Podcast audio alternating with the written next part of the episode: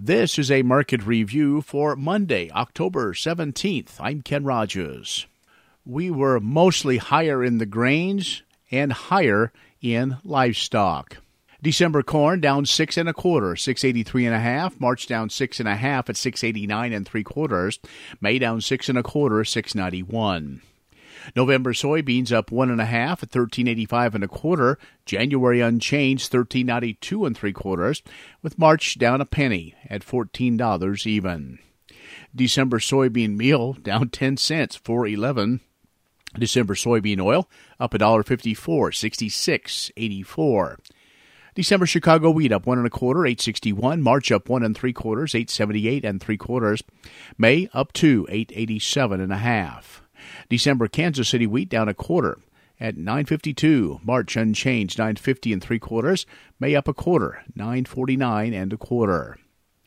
December live cattle up a dollar 42 149.20. February up a dollar 10 152.20. April up 70 155 52. The November feeder cattle up a dollar 62 176.40. January up 215 177.25. March up 230 178 95. And December lean hogs up 270, 84, 95. February up 255, 85, 97. April up 265 at 89, 60. The energy trade mixed.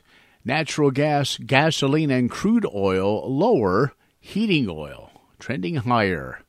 The financial markets higher. The S&P up 101.75. The Nasdaq up 394.75 and the Dow up 596, 30,304. That is a market review for Monday, October 17th. I'm Ken Rogers.